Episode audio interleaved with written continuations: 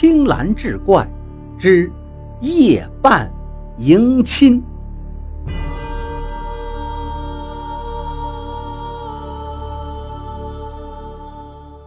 正月正，二月二，娶个媳妇生儿子，撒纸钱泼米水，花轿抬着新娘鬼。我说：“这位老爷，您看这个日子能不能再往后排排呀？这个日子它不好啊！你们那边难道没有这个说法吗？”李大妈。满脸堆笑，对着对面那个消瘦的老头说道：“我说大妹子，这个日子在我们那边可是良辰吉日啊！平常呢，我们都没空的，这不到了正月，我们也得休息休息，不是？所以呢，老爷就催着我给我们家少爷张罗婚事，正好呢，我见你家女儿生的标致。”这可是你家的福分呐！那个消瘦的老头声音没有起伏的说着：“他们在干嘛呢？”没错，他们是在商量着两家的婚事。话说这个李大妈呀，家里有个姑娘叫香兰，今年刚满十八。按理说来提亲的人应该不少，但事实呢，恰恰相反。一切都是因为这香兰身体有毛病，从小到大都是抱着药罐子维持着的，所以没人愿意上门提亲，尤其不知道就她这身子骨将来能不能生养，而这在那个年月里可是头等大事。于是香兰就在家里大门不出、二门不迈的待了十八年。说来也巧。那天是正月二十，一向不喜欢出门的香兰突然说要出去逛逛，这可把李大妈乐坏了，心想：我闺女这病难道是好了吗？可是呢，香兰这一出去就是一天，直接到了晚上才回来。回来后呢，就去睡觉了，叫都叫不醒。等到第二天醒来的时候，跟李大妈说。昨天晚上回来，在林子里遇到了一个穿着体面的男子，说要娶她，让李大妈准备着，过几天就来提亲。说完，打着哈欠又回去睡觉了。这可把李大妈乐坏了，当时也没想那么多，就想着我这闺女终于能够嫁了，还是个有钱人家，自己这下半辈子也就不愁了。三天后的夜里。突然就听到一阵喜庆的唢呐声，李大妈起身朝声音来源处一看呢，只见自家的大门外站了一对身穿红衣的人，走在前头的是一个消瘦的老头，后面还有几个人抬着两大箱子的东西，看上去应该是来提亲的。可是谁会选择在这大半夜的提亲呢？难道这是他们那边的习俗吗？李大妈看着那些东西，瞬间就把这些疑虑又给扔到脑后了。李大妈是个见钱眼开的人，此刻最吸引他的就是那两只大箱子，于是赶紧招呼那伙人进了院子。他只是奇怪，这么大的动静，按理说左邻右舍应该有人出来看热闹呀，可是却一个人都没有。想着也可能人家都睡下了，所以也就没太在意。打开箱子一看，呵，满满当当金银财宝，李大妈乐得合不拢嘴，赶忙就应下了这门婚事，甚至连对方姓甚名谁都没问。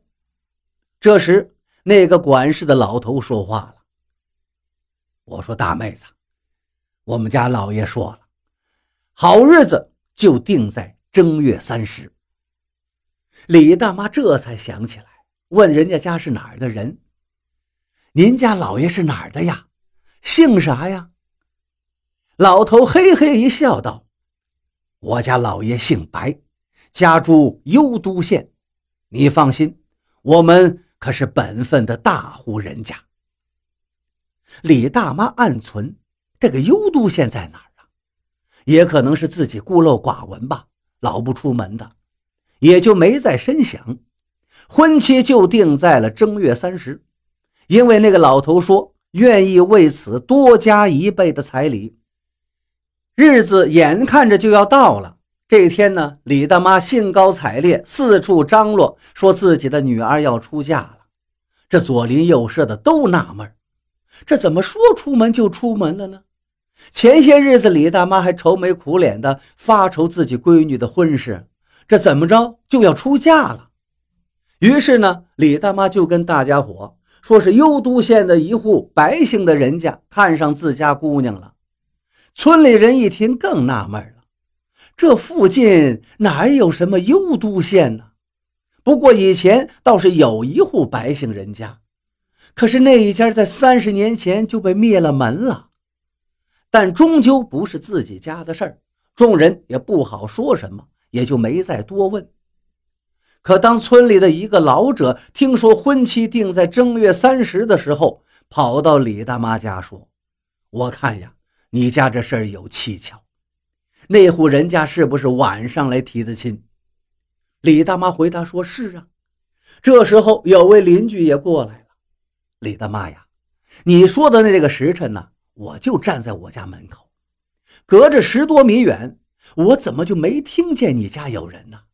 再说了，那么大的动静，村里还不都得出来看热闹呀？